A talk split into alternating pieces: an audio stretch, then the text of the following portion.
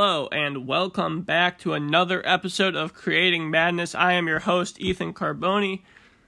What's going on? I'm having a great day because, well, conference tournaments start on Monday, tomorrow. We're recording this Sunday night. John can't be here, but it's going to be a lot of fun because we have a shorter episode planned just because we're gonna be pumping out stuff for every single conference tournament. It's gonna be a lot of fun. And a huge part of that has been games of the week. And this past week had we had our five games of the week, which were absolutely incredible. Y'all and I did terrible predicting it, but we'll get into that later. And we're gonna start off with who else but Colorado State, and Wyoming. And you know what? The Bu- the Rams did real good in this one. And by the Rams, I mean David Roddy. David Roddy shot the ball 13 times from the field and 7 times from the free throw line. Out of those 20 total shots, he missed 6. Only one of those came misses came at the free throw line. 8 of 13 from the field, 4 of 7 from 3, 6 of 7 from free throw, 26 points, 11 rebounds. Roddy was a killer. And then for the Cowboys, Jeffries did good. Then you get to Ike and Maldonado, and you get a combined 12 points. Well, that's not necessarily looking the best. Especially because when you look at it from the sense of yes, the Mountain West should have four teams making this tournament. Wyoming needs to step up if they want to get that seed. Colorado State had a great win though in this game, and they're going to be riding that win high over the next while. Moving in to Kentucky and Arkansas. Well, I don't know how many people preseason said, you know what? I think that Kentucky and Arkansas are going to be two of the best teams in the country. Well, Kentucky and Arkansas have been absolutely dominant this entire year. And in this game, Arkansas barely squeaked by with a 75 73 win. Oscar Tshiebwe was dominant as always, 30 points and 18 rebounds. Brooks had 14 points for the Wildcats as well, as well as Ty Ty Washington adding 10, Sahvir Wheeler adding 14. Those 10 14 points did not come on very efficient shooting, however. As for the Razorbacks, it's Jalen Williams and JD Notae, as per usual, 16 and 30 points respectively. Notae also had 8 assists in the game. And a huge key focal point in this game has got to be the fact that really Arkansas's defense was on point throughout the good majority of it. And then moving in to our third game of the week, you have Auburn, Tennessee. Tennessee upset number three Auburn as the 17th ranked team in the country, 67 to 62. In that game, they held Jabari Smith to 9 of 21 shooting. They held K- KD Johnson to 7 of 13 shooting. And they held Wendell Green to 2 of 15 shooting. All the while, you have three guys in the starting lineup. Chandler, James, and Vescovi all getting double digits, as well as Zeigler off the bench. Auburn is in the entire SEC. They and really we're gonna go into this even more when it gets to surprise games. Every single team looks beatable this year. All it, if a team actually performs to their best of ability, and then the higher ranked team has a little off night, well, we could be seeing what we saw in this Tennessee Auburn game. Tennessee played a great game of basketball. And I fully expect Tennessee to have major impact. Then we move into Kansas and Baylor for the final game of the week from last week. As we had, well, a good one. As Kansas barely lost to Baylor. Actually, Baylor being by 10, 80 to 70, but the game was a lot closer in the first half, at least.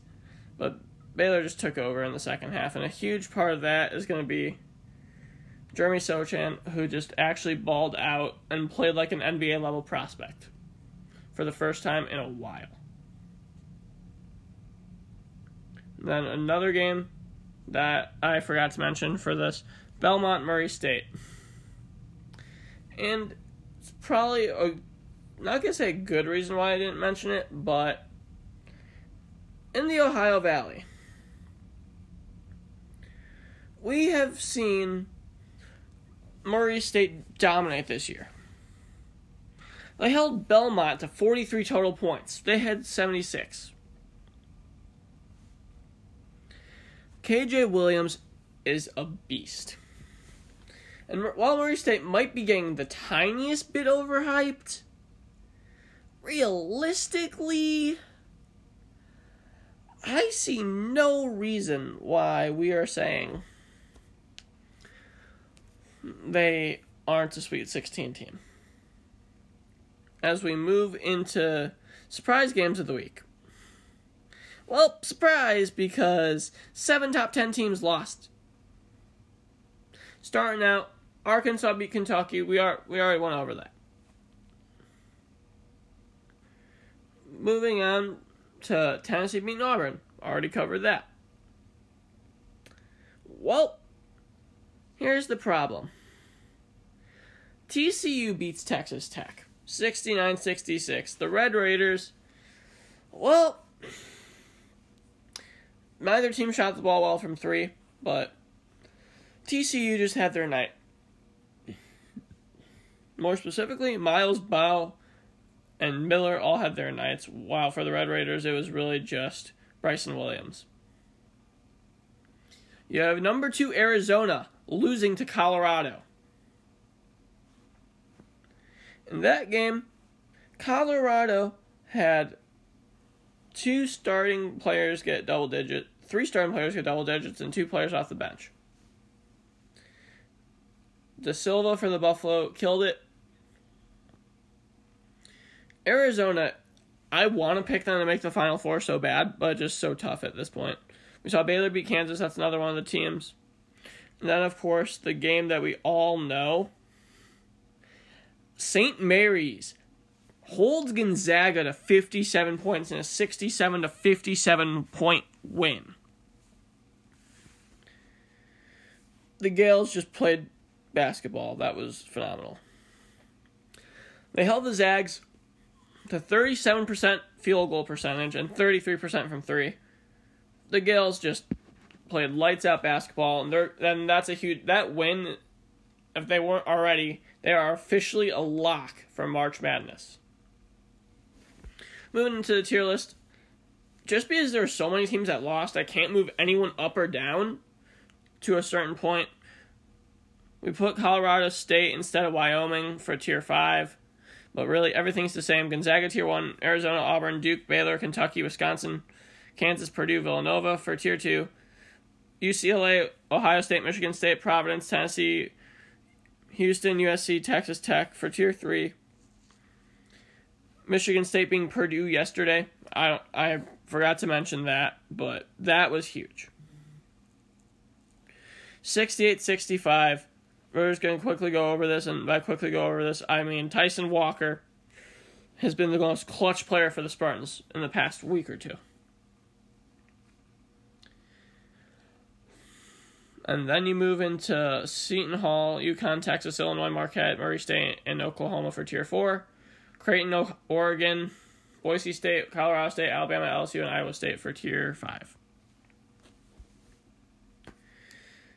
So pretty much for this entire tier list, had we not seen this many teams lose, it would have been extremely difficult to move anyone really up or down.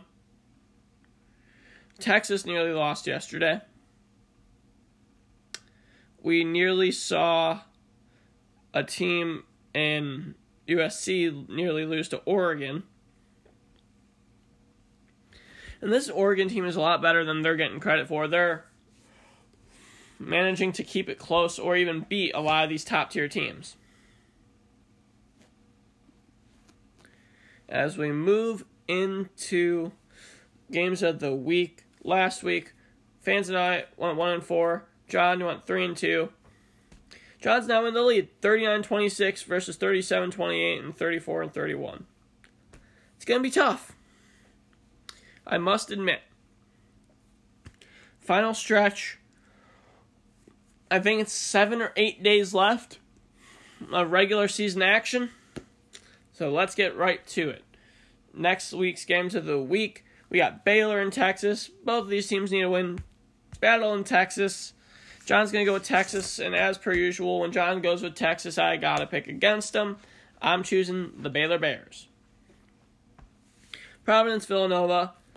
While there was Providence nearly beaten Villanova last time, I feel like it's only fair to say Villanova has completely dominated this season as well as as well as Providence. And in that, saying that, I want to say Providence will split, but I feel like it's just a little bit more likely that Nova sweeps. So I'll take Villanova to win this game. As we move into Purdue, Wisconsin. John's going Wisconsin. They beat Purdue last time. Purdue's looking for revenge.